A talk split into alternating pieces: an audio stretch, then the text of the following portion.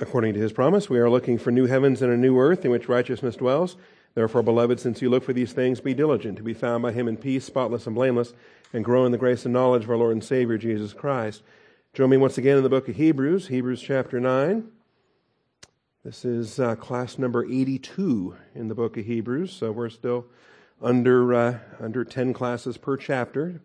About the kind of a pace that I was anticipating, similar to Romans. When we taught Romans, it was about 10 classes per chapter on average, about 160 for a 16 chapter book.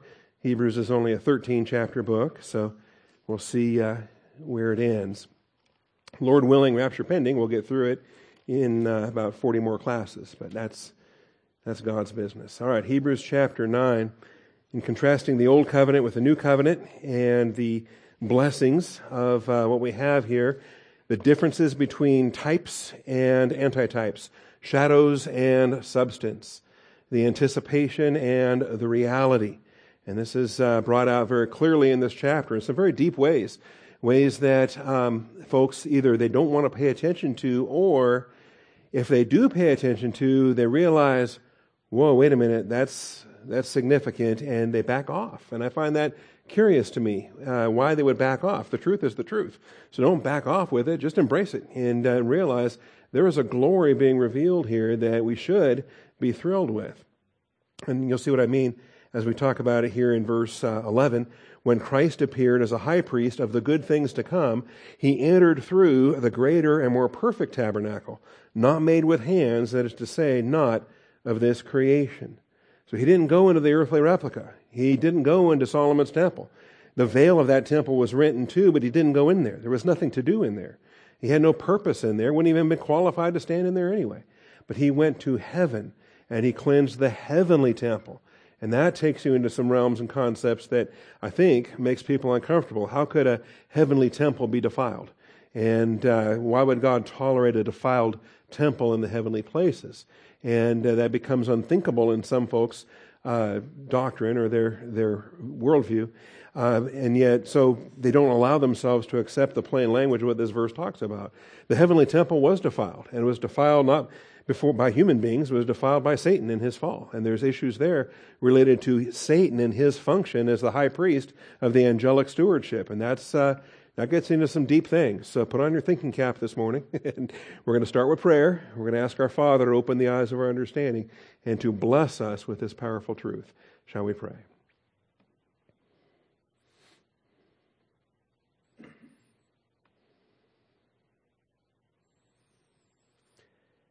Almighty Father, we do thank you for the truth of your word and the blessing we have to study, to show ourselves approved. And Father, we're not afraid of any verse, any passage, any word your truth is your truth, and it's been revealed. It belongs to us now. The things revealed belong to us and our children forever. So, Father, we want to study to show ourselves approved. We want to rightly divide the word of truth. We don't want to abuse it or mishandle it. But, Father, we are accountable for that which has been given. To whom much is given shall much be required. So, Father, we come before you this morning and ask for your wisdom in, uh, in your guidance as we study. Show us what we've been given so we can make the application appropriately. I thank you, Father, and I praise you in Jesus Christ's name. Amen. And so, last week and the previous weeks, I think we've done well going through uh, up through verse 10. Let me just back up to verse 8 to, uh, to kind of set the stage for today. The Holy Spirit is signifying this. There's a main point getting made, and this is what the Holy Spirit is signifying in everything that leads up to this that the way into the holy place is not yet disclosed while the outer tabernacle still stands. That there is an obstacle. It's not disclosed. It's not seen. It's not accessible.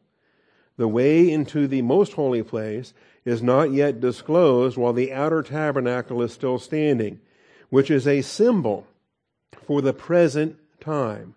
There's a reason why shadows were given that uh, when at Mount Sinai, when he delivers Israel out of Egypt and he brings them down there, and uh, God gives them the tabernacle, he gives them the law, he's giving them a replica for a reason. He didn't have to, of course.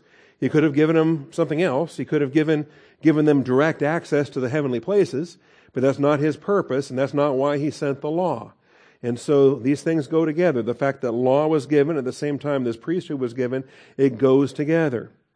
And so they're operating in shadows. They're operating in, uh, in, with visual aids of what the heavenly reality is. And yet all the cleansing they receive is only bodily cleansing, not conscience cleansing. That the, uh, the uh, holiness that they obtain is a ceremonial holiness. They can be ceremonially clean so they can take part in Passover and Pentecost and trumpets. They can be ceremonially clean in, only in earthly terms to go into an earthly replica and have earthly worship. That's what they were given under Mosaic law. We, however, are given the reality. We are given spiritual access to the heavenly places. We are given uh, complete cleansing. And uh, we'll discuss that as well in, uh, in these verses. And so last week we actually had, if I have the right slide here, is this it? Maybe? In physical terms, the most holy place cannot be seen once the holy place and the veil are constructed. They're blocked from view and they're also blocked from access in just in physical terms. In spiritual terms, not only is the holy place out of sight, the most holy place can't even be seen, it can't, the reality is it can't even be accessed. The heavenly temple, uh, you can see it in the earthly replica, but it cannot be accessed through the earthly replica. All it can do is point ahead to something yet to come something yet to come. And we'll talk about yet to come in verse 11 because when Christ appeared, he appeared as a high priest of the good things yet to come, the good things that were not manifest even after he died and rose again. They're still yet to come in his priestly ministry. While the law is a tutor, we know that from Galatians, we've studied that. The law is a tutor to bring us to Christ. It is also a sin instigator. Romans 7 is a you know, the commandment, thou shalt not covet, is a, is a natural goad that caused Paul, causes all of us. When, when, when there's a thou shalt not command, that sparks something in our fallen state that says, hmm, I want to do that. Or that sounds like fun. Or what happens if I do that? And there's an instigation in every sin based upon the commandment not to do that. And so law is a tutor. Law is also a sin instigator. Thirdly, we understand that the law is also a veil. It is a veil upon their heart. 2 Corinthians 3:15 says, "To this very day whenever Moses is read, a veil lies over their heart." And so law, while it's designed to point to what's coming next, law can also become a um, a, a, a blankie. it can become a comfort blanket. It can become something that a, a, the religious Jew or a legalist could just wrap themselves up in the law and think that that's the be all end all, that it's the, it's the end rather than the means to an end. And so by wrapping themselves up in law, they were actually blinded to, uh, to the gospel, blinded to the truth. And so 2 Corinthians 3, I think, addresses that very well. A symbol for the present time. Verse 9 Hope we understand symbology, typology, shadow doctrine. Uh, I think we, we've taught them around here for years, of course. Um, I think dispensational theology does a marvelous job, uh, much better than covenant theology or much better than other branches of Christendom for handling the shadow doctrine, handling typology, handling these, these things. They have legitimate functions and benefits, but no eternal perfection. And this gets stated again and again and again. He gave the symbols for a reason, He gave the symbols for a time. Typology and shadow doctrine serves a purpose, but it's not an eternal purpose. It's only for the meantime until the fulfillment is made known. And so, again and again, we have it stated here. Hebrews 7 uh, 19. The law made nothing perfect. There you go. If the law was able to make something perfect, then Jesus doesn't have to come to this earth and die on the cross. Now, if law makes us perfect, well, then just stick with that. Likewise, Hebrews 9 9. A symbol for the present time. Accordingly, both gifts and sacrifices are offered, which cannot make the worshiper perfect in conscience. Again, no perfection. And the Day of Atonement, as great as it is, has to be done over again next year. Year after year, here it comes again. Day of Atonement, another reminder of sin. If it was perfect, if they made the worshippers perfect in conscience, it'd be once and for all done, like the death of Christ on the cross. Chapter 10 and verse 1 For the law, since it is only a shadow of the good things to come, and not the very form of things, can never, by the same sacrifices which they offer continually year by year, make perfect those who draw near. It's just obvious. Otherwise, would they not have ceased to be offered? You know, if it perfected anybody one time, then it's done. It's done what it was should have done. But the fact is, law can't do it. Law can never do it. Law is designed to illustrate that it can't do it, designed to illustrate that nobody measures up. Only Jesus fulfills the law, so that then we can be ushered into salvation by grace. Anyway, we want to uh, understand these issues here as well. Of course, the blood of Christ, in contrast, supplies eternal perfection. What the law could not do, weak as it was through the flesh, God did in sending his Son. Now, the requirements of the law might now be fulfilled in us. And the blood of Christ supplies eternal perfection. Hebrews 9:14. How much more will the blood of Christ? And I'll back up a little bit. Verse 13, Hebrews 9:13, the blood of goats and bulls and uh, the ashes of a heifer, sprinkling those who have been defiled, sanctify for the cleansing of the flesh. You can get a bodily cleansing with an animal ritual. But how much more will the blood of Christ, who through the eternal Spirit offered himself without blemish to God, cleanse your conscience from dead works to serve the living God? You see, the sacrifice of Christ is going to go far beyond what any animal ritual even attempted. And it's going to address not just a bodily cleansing so that you're ceremonially pure to take part in Passover, but that you are actually literally pure, purified by the blood of Jesus Christ. Keep on cleansing you from all sin, whereby sinners can stand before a holy God. All right, much better in the church age with the reality of Christ's finished work than it ever was in the shadows and typology of Old Testament animal ritual. Chapter 10, verse 10 and verse 14. By this will we have been sanctified through the offering of the body of Jesus Christ once for all. For by one offering he has perfected for all time those who are sanctified. And so we have the finished work of Jesus Christ and the benefit that it applies to you and to me. The benefit that applies in the spiritual reality, perfected for all time by the blood of Christ. It's what the shadow and the doctrine could not do. And I think it's clear you know, we, in any shadow doctrine and any shadow Bible story, when it comes down to it, you know, and my, some of my favorites include Abraham and Isaac when they walk up on that mountain and when uh, Abraham lays Isaac out on the altar and takes the knife, all right, and he's willing to slay his son. That is a powerful text. That is an amazing development in shadows, in typology, that is a marvelous picture of Calvary, of, of the cross, of the Father willing to sacrifice his Son. And in Abraham's case, he didn't have to do it. He was willing to do it, but then God supplied the substitute. God supplied the, the, the, ram instead. And, and so God will provide, and Isaac was spared. And he didn't have to offer up Isaac because there was a substitute. Now, as glorious as that is, that typology, that shadow doctrine, doesn't save you and me, doesn't save any of us, doesn't accomplish the eternal purpose of God. It is a shadow pointing forward to a fulfillment. And if Jesus Christ doesn't go to the cross, then that shadow is left without a fulfillment. You see what I'm saying? And that, and so Jesus has to go to the cross. The Father has to put him to death. There is no ram caught in the thicket for Jesus because Jesus is the one and only.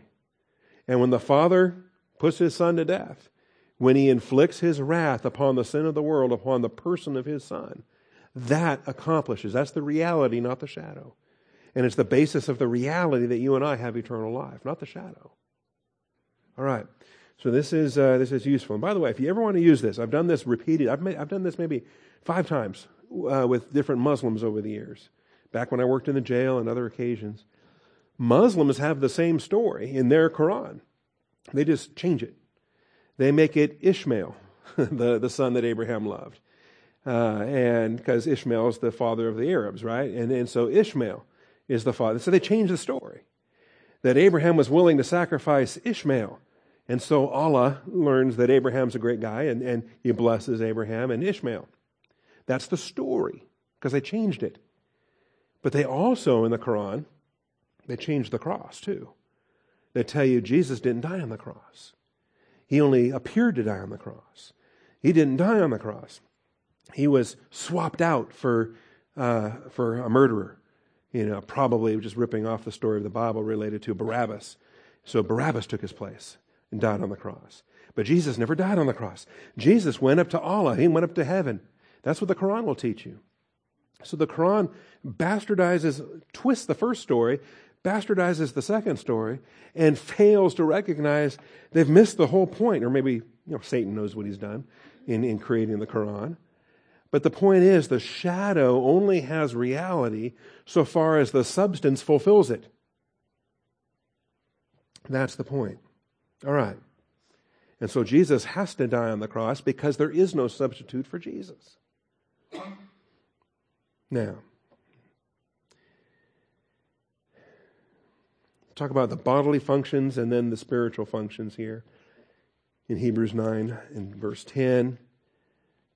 We were running out of time last week, and in particular, the bodily regulations given to Israel had legitimate functions and benefits, but must not be exchanged for true spirituality. Okay? They had regulations. They could not eat bacon, for example, which I think is horrible. But then again, I'm happy to be a church age believer and I can eat bacon and pork chops and whatever else. And, uh, and I'm not under law, and, and there you have it. And it was a legitimate function. It served to set them apart. They were a covenant people. They were holy to God. They were different than all the Gentile nations around them. As far as what's the intrinsic spiritual value to not eating bacon?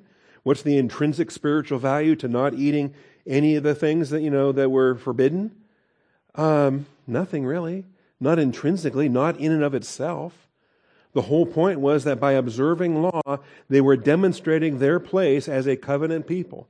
And they were portraying in shadows and types, they were portraying that a holy people operates differently than an unholy people. That a people dedicated to the Lord God follows that Lord God and his requirements of righteousness. See? And you don't confuse the, the standard with the reality. You cannot exchange legalism for true spirituality. No Jewish person was ever made holy by not eating bacon. But he walked the walk of holiness. He was experientially sanctified based upon his devotion to the Lord God. You see the difference? So don't confuse um, bodily regulations, don't confuse rules and do's and don'ts with true spirituality. Colossians 2, I think, spells this out in a very vivid way. If you know anybody that's trying to make rules and, and call that spirituality, just point them to Colossians 2 and say, I like your man made rule there. Not really, but your man made rule there is of no value. Talking about do not taste, do not touch, do not handle. If you have died with Christ to the elementary principles of the world, why, as if you were living in the world, do you submit yourself to decrees such as do not handle, do not taste, do not touch? You realize that? We don't live in the world. We just abide here as pilgrims. Do not handle, do not taste, do not touch, which all refer to things destined to perish with use, in accordance with the commandments and teachings of men. These are matters which have, to be sure, the appearance of wisdom in self made religion and self abasement and severe treatment of the body, but are of no value against fleshly indulgence no value against fleshly indulgence. In fact, uh, rigid legalistic asceticism does not save you from your sin nature. It feeds your sin nature in a, in a twisted way, whereby you get very prideful about how good you are as a, uh, as a legalistic ascetic type believer. No value against fleshly indulgence. Do not confuse uh, shadow ritual with uh, legitimate, true spirituality. Likewise, Hebrews 13, verses 9 and 10 address that. The Aaronic priesthood of Israel's past is going to be reformed in the millennium to the Zadokite priesthood for Israel's future. This is where we ran out of time, and this is where you have to not miss out on this. This is key. Hebrews 9:10. Hebrews 9:10. When we talk about things destined for use, well, we talk about um, food and drink and various washings. Those were the regulations. They were the righteous things, the dikaiomata regulations for the Levitical priesthood, for the Aaronic priesthood. They were the regulations. And they were imposed, regulations for the body, imposed until a time of reformation. Now, big mistakes can be made with this, okay? Um, one mistake, well, the obvious one, we're not talking about the Protestant Reformation, okay? So just because the word Reformation is in there, just don't even give Martin Luther a thought, okay? Or Calvin or any of those guys. We're not talking about the Protestant Reformation. We're talking about the Aaronic priesthood Reformation. How is it that the Levitical priesthood is going to be reformed? How is it that the regulations are going to be adjusted? Now, the second thing I think is a mistake is assuming that the church makes those adjustments. Okay? Or that because we're living in the church, we're living in that Reformation. That's not what Hebrews is saying. The time of Reformation is looking forward to the millennial kingdom. The time of, we don't change the Jewish priesthood at all.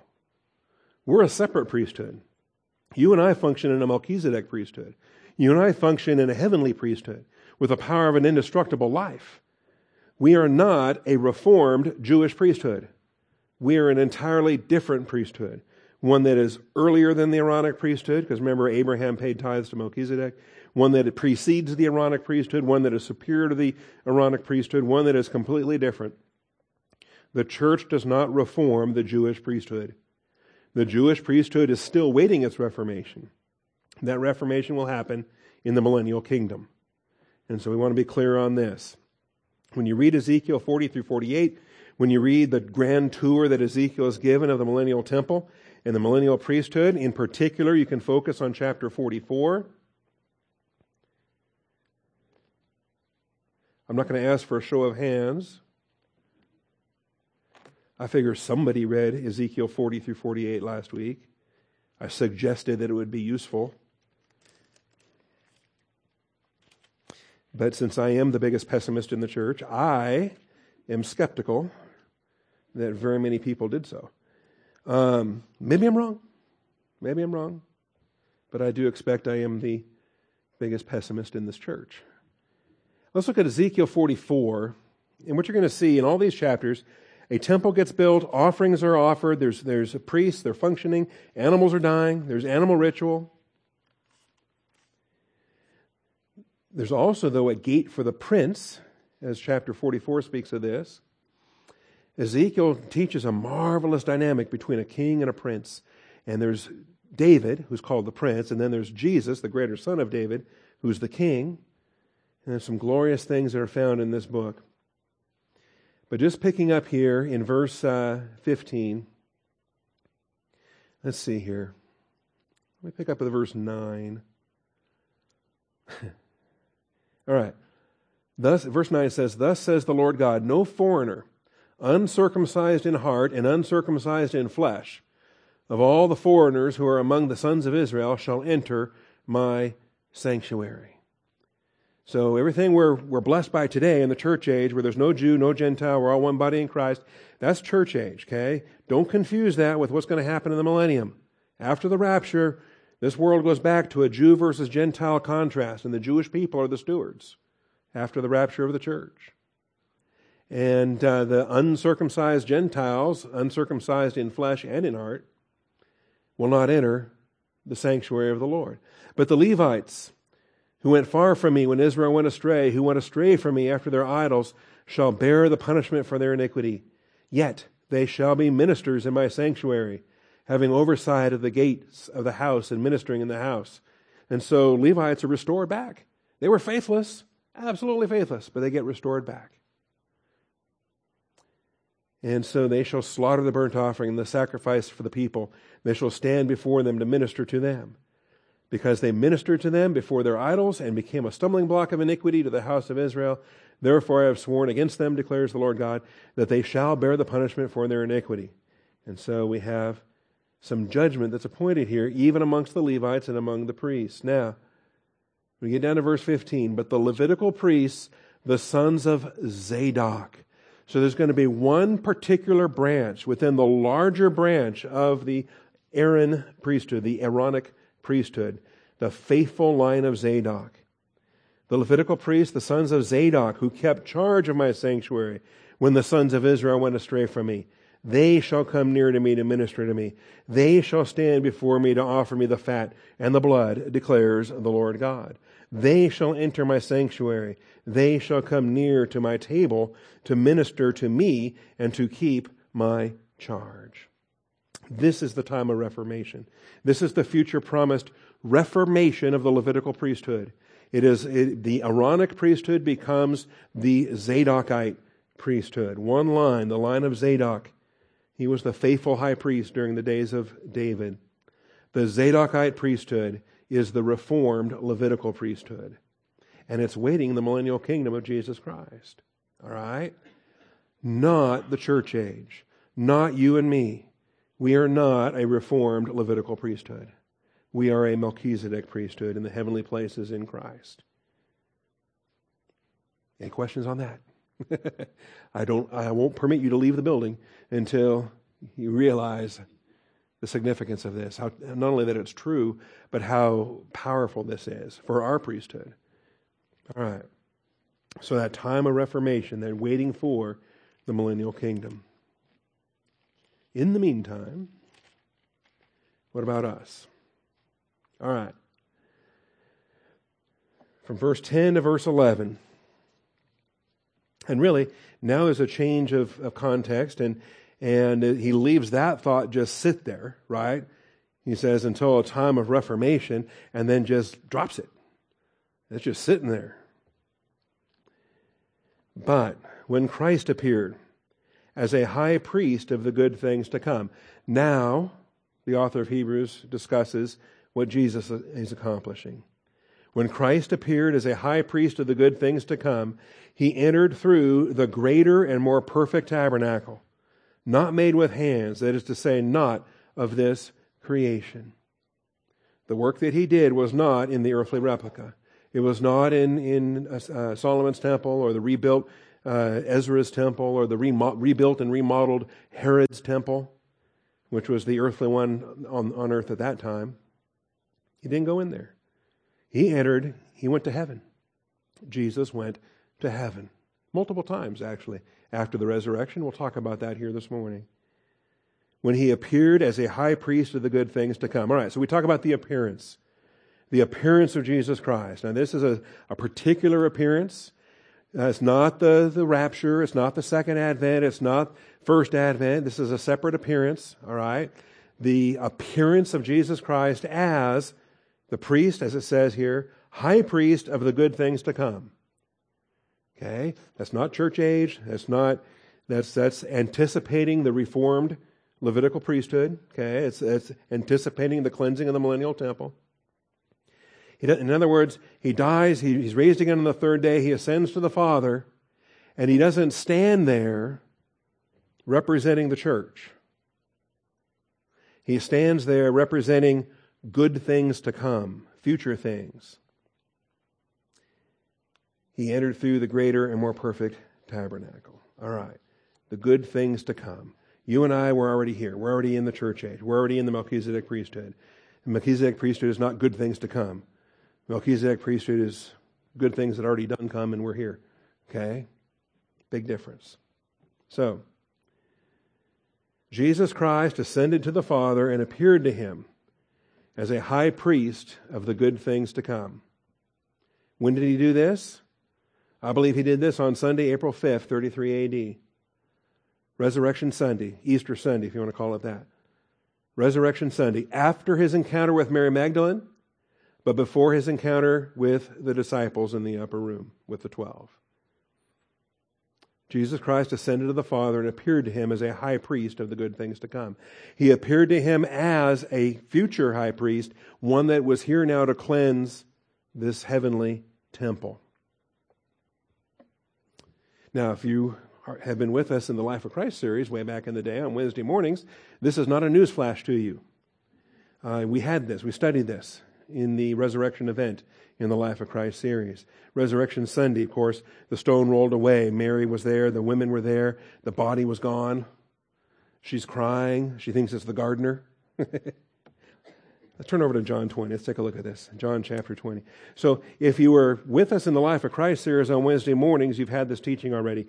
If not, then this might come as a shock to you that Jesus Christ had more than one ascension. That when he ascended 10 days before Pentecost and the disciples were standing there on the Mount of Ascension looking up in the sky like turkeys in the rain, that that was actually the final ascension of, I believe, three.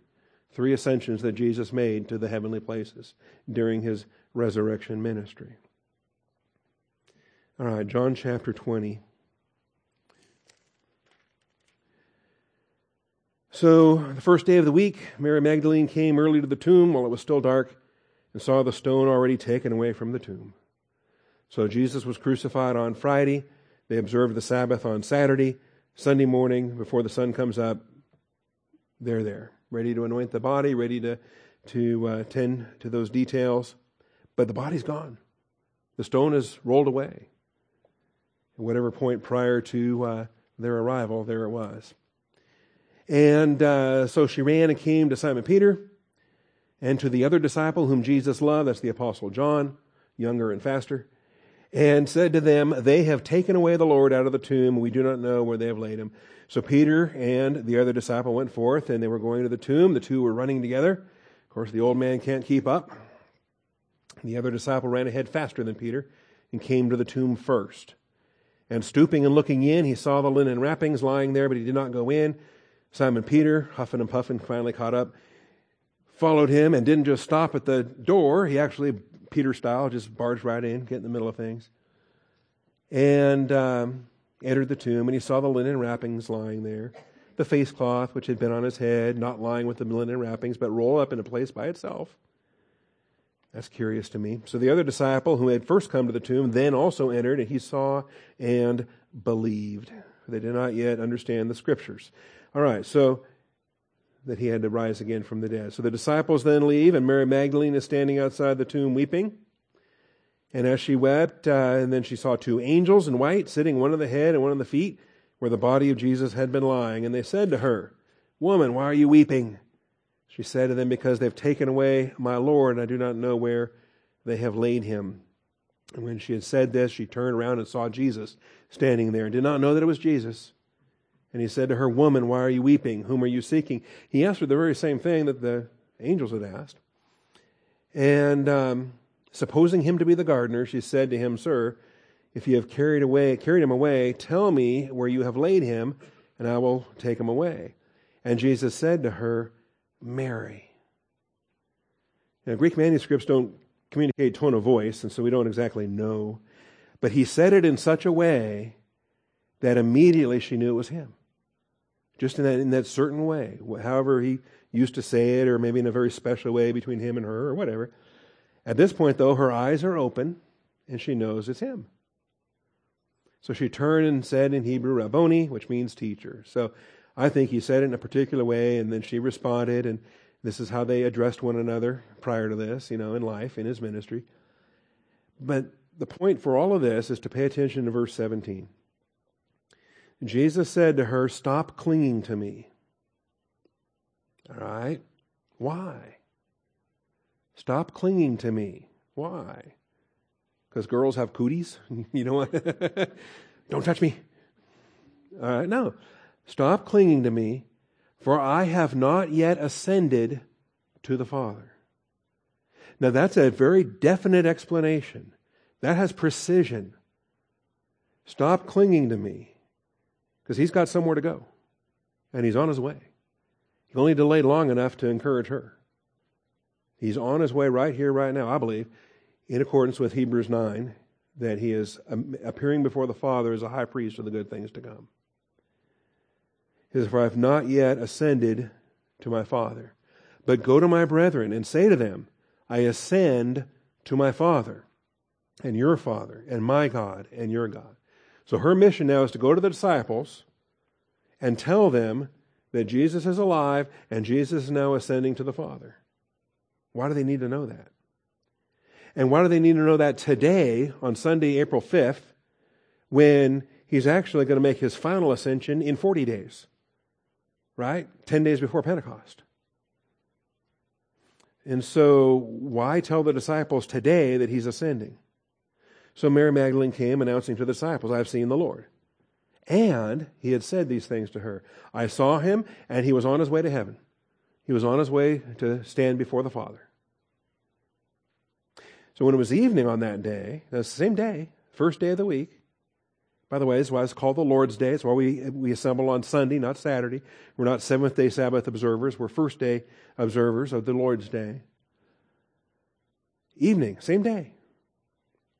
And when he appears with the disciples, he can be touched. He welcomes them to touch him. He invites them to touch him. Why was it with Mary Magdalene in the morning? It was hands off, I'm on my way to the Father. But in the evening, and then even a week later also with doubting Thomas, but even this night with, without doubting Thomas, with the other disciples, it was show and tell. Here, touch this, touch this, feel this. So when it was evening on that day, the first day of the week, when the doors were shut where the disciples were for fear of the Jews, Jesus came and stood in their midst and said to them, Peace be with you. And I'm not sure if that was teleportation or what that was, how he walked through closed doors, um, some kind of phasing where he walks through walls, or just pops in there with a teleport. In any event, if you're in a locked room and someone else shows up, all of a sudden in that room with you, that's, that's freaky, right? That's scary. And so here he is. Peace be with you. And when he had said this, he showed them both his hands and his side. And the disciples then rejoiced when they saw the Lord. So, what's that showing all about then in verse 20? Showing. If you take the time to read Luke 24, 39, and 40, it's very clearly touching, feeling, examining his hand, the hole in his side and the pierced holes in his hands and his feet. So why is it in the morning with Mary Magdalene, stop clinging to me, I'm not yet ascended to my Father, but in the evening, touching was fine. Touch and see, a spirit does not have flesh and bones as you see that I have. Okay? The difference being is that he ascended. In between, he ascended. He told Mary Magdalene, Tell them I'm ascending. And he ascends that morning. He ascends to the Father. Now, what, would, what did he do when he ascended and why did he come back? Well, Came back for multiple reasons because there's at least two more ascensions that have to happen. He's going to come back, and I believe on the second ascension, he comes back and he goes and he fetches those prisoners from Sheol. And he's actually going to bring them out of Sheol and take them to heaven. That would be his second ascension. Some people say that was his first ascension, which means the temple cleansing is his second ascension. However, that whichever way you want to order those two, then the final ascension in Acts chapter 1 is the third and the final ascension, 10 days before Pentecost. In Acts chapter 1, and uh, the disciples say, Lord, is it at this time you're restoring the kingdom to Israel? This is after he had a 40 day ministry. Acts 1 3 says, To these he presented himself alive after his suffering by many convincing proofs, appearing to them over a period of 40 days, speaking of the things concerning the kingdom of God. He did a lot in those 40 days. He went, he taught the, the disciples on the Emmaus Road. He went to the Mount of Transfiguration, or uh, the Mount of the uh, uh, Great Commission. He went, he walked along the beach and gave them a fish breakfast one morning. He did a lot of things in that resurrection ministry. He also ascended twice to the Father. This is now going to be his third ascension. Over a period of 40 days, speaking of the things concerning the kingdom of God. And gathering them together, he commanded them not to leave Jerusalem. Now, they had a great commission already. They have to go to the uttermost parts of the earth, but just don't leave town for 10 more days. He said, because the promise of the Holy Spirit is going to come upon you. So they say, Lord, is it at this time you're restoring the kingdom to Israel? He said to them, It is not for you to know the times or the epochs which the Father has fixed by his own authority, but you will receive power when the Holy Spirit has come upon you. You will be my witnesses, both in Jerusalem and Judea and Samaria and even in the remotest parts of the earth. But don't leave without the Holy Spirit. okay? So stay here in Jerusalem for at least 10 more days. Stay here through Pentecost. And after he said these things, he was lifted up while they were looking on, and a cloud received them out of their sight. And this, I hope this is on video. I want to see this because they were all just standing there looking, you know. And as they were gazing intently into the sky while he was going, behold, two men in white clothing stood beside them. They said, Men of Galilee, why do you stand looking into the sky? yep, this Jesus who has been taken up from you into heaven will come in just the same way as you have watched him go into heaven. And so, anyway, they return to Jerusalem, and then day of Pentecost comes 10 days later. They get the Holy Spirit, and the church age begins. So that's the, the only ascension that is typically taught. That Jesus had one ascension. He was raised on Easter Sunday. 40 days later, he ascended. I believe the Bible teaches three ascensions because there's leading captivity captive and there's cleansing the heavenly temple. And so, if you want to mash them all together in the same ascension, that's fine. But I think it's better to differentiate them as three ascensions. And also helping to explain why it, with Mary it was hands off, I've not yet ascended to the Father, but with the disciples that night, touch and feel. Okay? Touch and feel. Because he ascended to the Father, he had cleansed the heavenly temple, he returned back to earth and was ready for the rest of his resurrection ministry. That's the order. All right. Jesus is once and for all sacrifice opened and disclosed the greater and more perfect tabernacle once for all. Jesus' is once and for all sacrifice opened and disclosed the greater and more perfect tabernacle once for all. And I'm trying to keep the vocabulary the way the book of Hebrews uses it, right? That the way into the holy place is not yet disclosed while the outer tabernacle is still standing. The fact that it's not only is it open, it's open for business and we have access. That it's disclosed, that you and I know how to get in there. All right? Because we're supposed to be in there all the time. We're supposed to be in there all day, every day. It is open for business and it is disclosed. Not the earthly replica, the heavenly reality, once and for all. There are no repeated sacrifice, that's not necessary. As we said before, the, uh, the Levitical priesthood, they had their pinnacle of access when one guy, one day a year, got as close to God as any sinner could get. And then when he finished with the offering, he departed, went back out. Never once was the way to the true tabernacle ever opened through Levitical sacrifices. No one was ever caught up to the third heaven from the Holy of Holies on this earth. But Jesus opened the greater and more perfect tabernacle once for all, open for business. No repeated sacrifice is ever necessary. Continuous access for the Melchizedek priesthood is now provided to any such priest at any time of need. All day, every day, we can stand right there before the God of glory.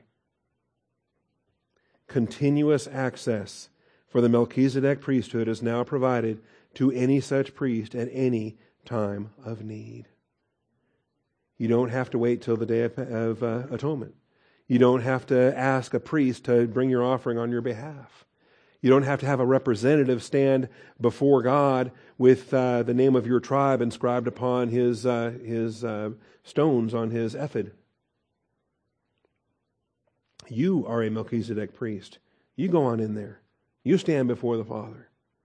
That's your access. That's my access in Christ. So we do have continuous access in this Melchizedek priesthood. And this is a blessing. Hebrews 4 14 through 16. Therefore, since we have a great high priest who has passed through the heavens, right? Not one that passed through the earthly veil, came back, has to do it again next year. We have a great high priest who has passed through the heavens. What a difference. Jesus, the Son of God, let us hold fast our confession. Our confession. We're part of a body. We're part of a priesthood. Jesus is the apostle and high priest of our confession. For we do not have a high priest who cannot sympathize with our weaknesses but one who has been tempted in all things as we are, yet without sin. That's why he had to suffer. That's why he had a three and a half year ministry. That's why he learned obedience through the things that he suffered. This was the mechanism that the Father employed to cause him to identify with us. Remember, with Aaron, he had no problem identifying with the people because he too was a sinner. so Aaron, he could show up and say, Okay, Lord, I'm a sinner. And he would bring a sacrifice for himself and they would bring a sacrifice for the people. And Aaron identified with the sinners because he was a sinner. Jesus, of course, was not a sinner. And so he had to identify with the people. And this is what the Father did in bringing him through these sufferings, through these temptations, through this weakness. He emptied himself and he walked our walk, and he now can sympathize. One who has been tempted in all things as we are, yet without sin. Therefore, let us draw near. All of us. See, not just a high priest by himself, with uh, non high priest priests out there in the first compartment, with Levites out there in the courtyard, with uh, non Levite Jews outside of the courtyard, with Gentiles nowhere in sight. We have access as a priesthood, all of us collectively, corporately, drawing near. Let us draw near with confidence to the throne of grace. And I love this. To me, this is, this is a thrill. There's no limit. There's no, I mean, what are the dimensions of the holy place? You know, is it a 20 foot by 20 foot square? I mean, really, the, the most holy place was kind of small. You couldn't pack a whole lot of people in there anyway. One of the pastors yesterday was telling a story of how he went to India, and uh, during his missionary work in India, he was got on a bus. And in this country, we're accustomed to buses with uh, seating capacities. In other words, uh, there's 30 seats on the bus. You expect 30 seats on the seats. Maybe standing room in the aisles, maybe, you know. Man, what he described was incredible. We're talking a bus designed for 30 that's got 75 people on it. We're talking about packing it in, packing it in. And 30 seats is more than 30 people because you got people sitting on your lap on those seats. Everybody's got somebody on their lap. And maybe they've got somebody on their lap. Anyway, he was describing the whole thing. Very embarrassed, very uncomfortable, very. He didn't know the woman who sat on his lap. And uh, he was saying, hmm, okay, this is. This is ministry. All right. But think about how many people can stand in the most holy place. All of us. All of us. It's heavenly, it's extra dimensional, it's spiritual anyway. We're all there. And the, and the Father's never, there's not a, a wait in line, sorry, busy signal, try again later. We all have access simultaneously to God the Father in this marvelous priesthood we have in Christ. So let us draw near collectively together with confidence to the throne of grace so that we may receive mercy and may find grace to help in time of need. Well, what time is that? Yes, that's right. Anytime, every time, all the time. It's not a Levitical schedule. It's not a liturgical schedule. It's not a. Um, it's not on a fixed calendar whereby you've got Pentecost in the spring and and uh, trumpets in the fall. It's not whereby you've got uh, different scheduling conflicts in different ways. It's, uh, it's interesting how they have, I mean, with us, it's all day, every day. Day after day, as long as it's called today. We have a, a priesthood access at any time, day or night, around the clock, wherever we may be around the world, here we are. And uh, that, that's extraordinary. And it's such a contrast with what they had when, uh, when that woman at the well was asking Jesus, is it our mountain or your mountain? Is it Shechem or is it Zion? you know, where, how do we approach God? And Jesus says, hey, an hour is coming and now is, when neither in this mountain nor in Jerusalem. Okay? Because true worshipers worship in spirit and in truth. And we have a, there was a unveiling of the church, you know, pending, whereby you and I function in a Melchizedek priesthood where it doesn't matter where we are in Texas or Ukraine or Philippines or Uganda or wherever. We have access to that throne of grace to help in time of need. And I don't have to wait till the fall for a day of atonement. I've got a time of need right now. I'm going to go to the throne of grace right now. And that's the provision there. Chapter 10, verses 19 through 22. Therefore, brethren, since we have confidence to enter the holy place by the blood of Jesus. So, who does that leave out? Who does that exclude? Is it only a certain kind of Christian that has this kind of access? No, it's everybody. Every born again believer in Jesus Christ. He says, therefore, brethren. That's, that's, that's uh, universal. That's the totality of the body of Christ in the church age. We, all of us, nobody excluded, have confidence to enter the holy place. All of us. By the blood of Jesus. Who, who does that not apply to? If you're saved, the blood of Jesus cleanses you. If you're saved, that's, that's the blood that uh, ushered you into this priesthood. We have confidence to enter the holy place by the blood of Jesus, by a new and living way. This living sacrifice you have to be a, a Melchizedek priest to be living the living sacrifice and to bring the living sacrifices, this new and living way which he inaugurated for us through the veil that is his flesh. So, who does that? That's everybody. I don't care if you were saved in, uh, let's see, probably the 1950s, maybe is the longest I've seen in this room presently at the moment. If you were saved in the 1950s, or maybe you saved in the 1940s, I don't know, or you were saved this morning, or anywhere else in between, you're bought by the blood of Jesus Christ. You have confidence to enter the holy place. The new and living way is for you. And since we have a great priest over the house of God, this is the house we are, the house of God. Let us draw near with a sincere heart in full assurance of faith, having our hearts sprinkled clean. Remember, animal ritual only cleansed the body. Animal ritual could only cleanse the external for the external observance.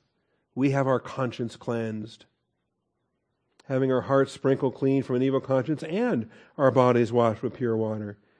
We have cleansing ourselves of all defilements of flesh and spirit. Let us hold fast the confession of our hope without wavering, for he who promised is faithful. We have access. We're in good standing. See. And so we have the, uh, the privilege, the access.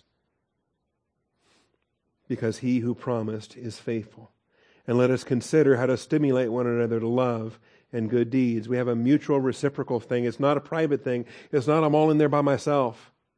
We are interacting one with another. I'm encouraging you, you're encouraging me. I'm stimulating you, you're stimulating me to love and good deeds. Can't do that if you're a hermit, can't do that by yourself. Uh, the Levitical priesthood, one guy went in there all by himself. well, what kind of stimulation happens there?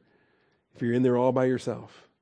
But we're in there collectively. We're in there together, poking one another, prodding one another, stimulating one another, encouraging one another to love and good deeds, and not forsaking rapture doctrine, as is the habit of some, but encouraging one another, and all the more as you see the day drawing near. The best thing we can do for one another in our priesthood is to remind one another that today is the day the trumpet can sound. Today is the day. Can you endure one more day? Can you endure part of a day? Can you endure one more hour? The trumpet's going to sound any moment now and not to lose heart, not to fall short, not to walk away from the truth, not to abandon your gift, ministering effect, not to walk away from your calling, but to stay faithful in your calling. Because today is the day of the Lord. Today is the day that the Lord Himself will descend with a shout, with the voice of the archangel. Today is the day. Do you believe today is the day the rapture is going to happen? Okay. It could happen. Since I believe it could happen today, I believe it will happen today. I expect it will. And then if it doesn't, tomorrow I'll expect the same thing. Actually, before tomorrow.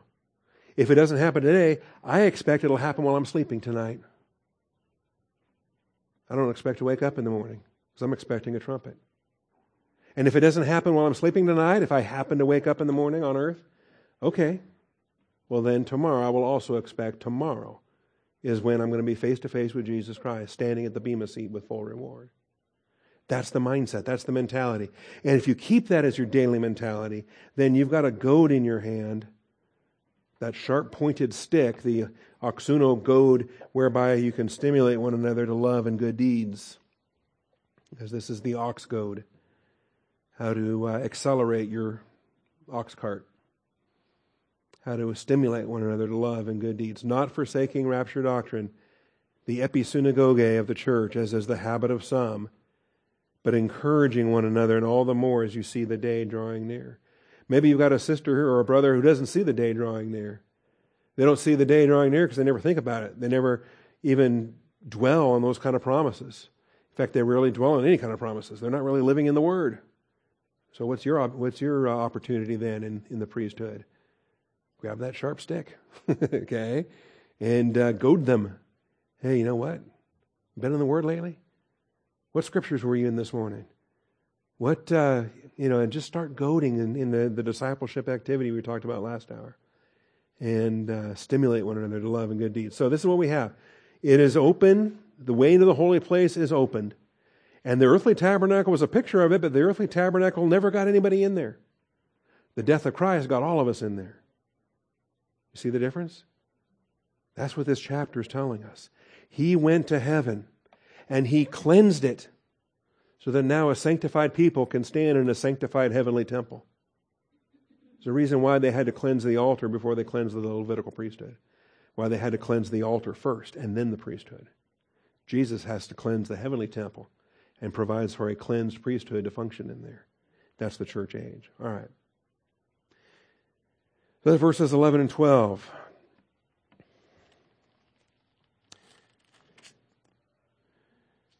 All right, so when Christ appeared as a high priest of the good things to come, notice he doesn't appear as a high priest of the good things that already did come, he did not appear as a high priest of a reformed Levitical priesthood that's already in effect. He's not, he's not ever even going to be a Levitical priest in, uh, in the Reformed form or any other kind. He's a Melchizedek priest. All right.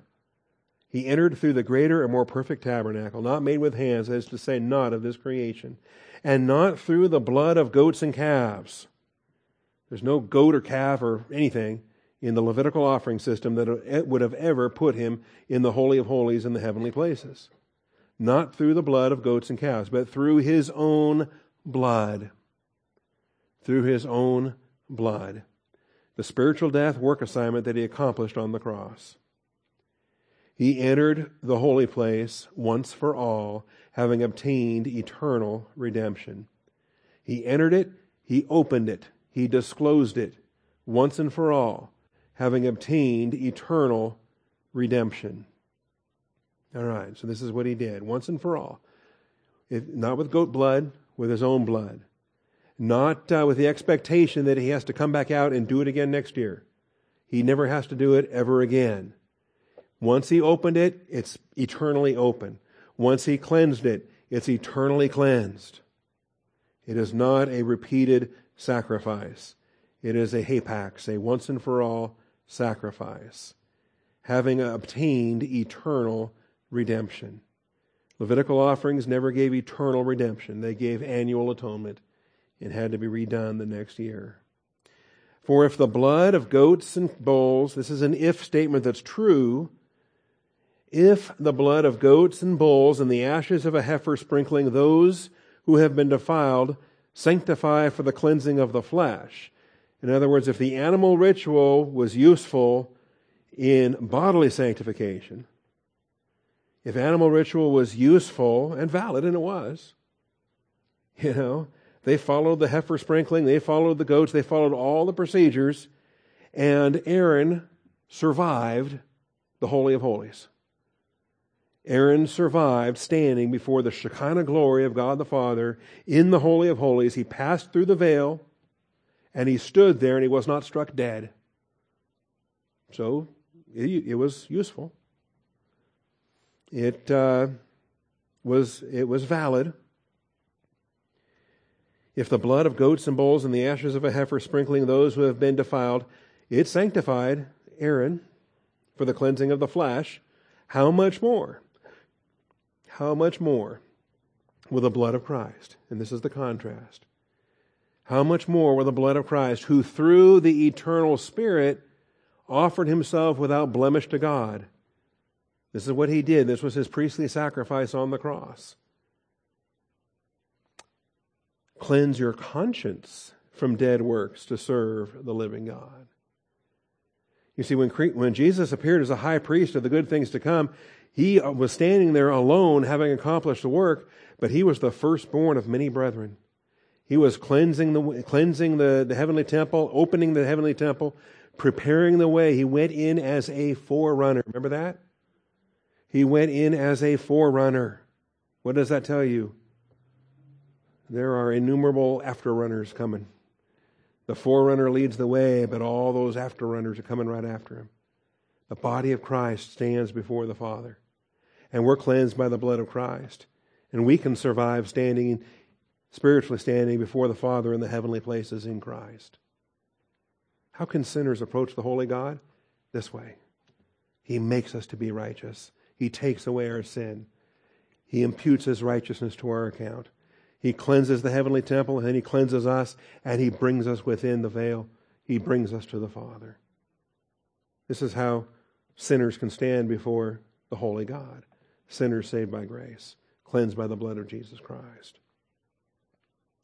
So, through the blood of the Christ, who through the eternal Spirit offered himself without blemish to God, cleanse your conscience from dead works to serve the living God. All right, here's the key it's not just getting there. Once you're in there, what do you do? Right? You know, don't be like the dog chasing the car, and then you know, what's he going to do if he catches the thing? You, you know, chasing the car, chasing the car, and you wonder, okay, you caught it, now what? What do you do? So you, are a sinner, you're standing, you're, you're forgiven, you're cleansed, you're standing in the presence of God. Then what? You see, it's not just simply getting there. It's not just simply, ta da, here I am, and I'm not dead yet. oh, wow, I'm a sinner. I'm a forgiven sinner. I'm standing in the presence of God. Now what? I'm glad you asked to serve the living God. To serve the living God. There's service that has to happen in there. There's a work of service that has to happen in there. What is that service? What is uh, what is what are the living sacrifices that we bring? Because we're done. We're not in the death business anymore. The death is done. Right? We're now living sacrifices. We're serving the living God. So, this is what we have to deal with here. The um, animal ritual provided physical, shadow, momentary sanctification. Animal ritual provided a physical, shadow, momentary sanctification. It was good. It was useful. It sanctified for the flesh. It allowed Aaron and his flesh to stand in the earthly holy place it was a provision, but it was a physical provision. It was a shadow provision. It was a momentary provision. He was sanctified in the flesh only, not, not in conscience. And uh, he could accomplish the earthly ritual of the Day of Atonement and then come back out again, and he was good for another year. If he was still alive, he could do it next year, or his son would do it next year. That's what animal ritual provided. The blood of Christ provides spiritual, substantial, eternal sanctification. Defilements of flesh and spirit are cleansed by the blood of Christ. Not just our bodies, but our conscience. The blood of Christ provides spiritual, substantial, or substance, eternal sanctification. And we're not just physically walking into an earthly holy place. In fact, we're not physically walking anywhere. We're spiritually entering the holy place made without hands, not of this creation. The holy place uh, in God's own presence. We're suited to do this because we also are, our new, our new nature in Christ is not of this creation. We are a new creation. So we have spiritual, substantial, eternal sanctification. And because we have spiritual, substantial, eternal sanctification, I'm not going to have time to read all these for you. Hebrews 9, Acts 15, Titus 2, Hebrews 10.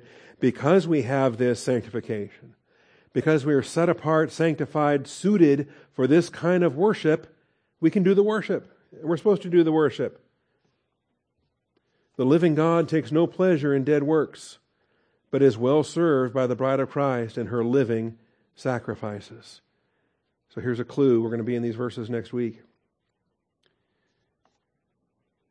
We're going to look at Acts 15, Titus 2, Hebrews 10.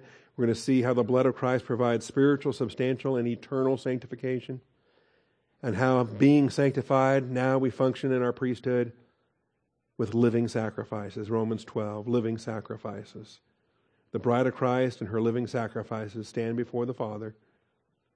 This is our, uh, this is our priesthood. This is who we are in the church age. This is why Hebrews is such an amazing book for us to, to learn, to live, to embrace, to fully uh, engage in. Because these kind of believer priests that are fully on board in their priestly function, um, it, it, I tell you, it changes your Christian walk. Father, I thank you for your truth. I thank you for your faithfulness. I thank you for this study. I thank you that when our Savior was raised from the dead, he didn't storm on into the earthly replica. He ascended to you. He cleansed the heavenly temple. And I thank you that we too function in the heavenly places in Christ. I thank you that we are a heavenly people, that we are eternally sanctified, that we function in the heavenly marketplace. We lay up treasures in the heavenly banking system. We make purchases. We worship. We serve you. We present our bodies before you as a living and holy sacrifice acceptable to God, which is our spiritual service of worship. And so, Father, we're delighted to function in this way. I pray that we would understand this better and better. We've heard it today, we've learned it today. Let us keep learning it, chewing on it, living it out, considering how it is that we operate in the heavenly places. And operating in the heavenly places, then, how we goad one another to love and good deeds. So, Father, open our minds to understand this, that we might live it out for the glory of Jesus Christ. Father, I thank you that by your grace, by your grace, Father, we are raised from death. We are raised from death to living. We walk in the newness of life. This is a privilege and blessing for the church age, and I just give you the praise and glory. We're going to sing about it now, Father. I just thank you in Jesus Christ's name. Amen.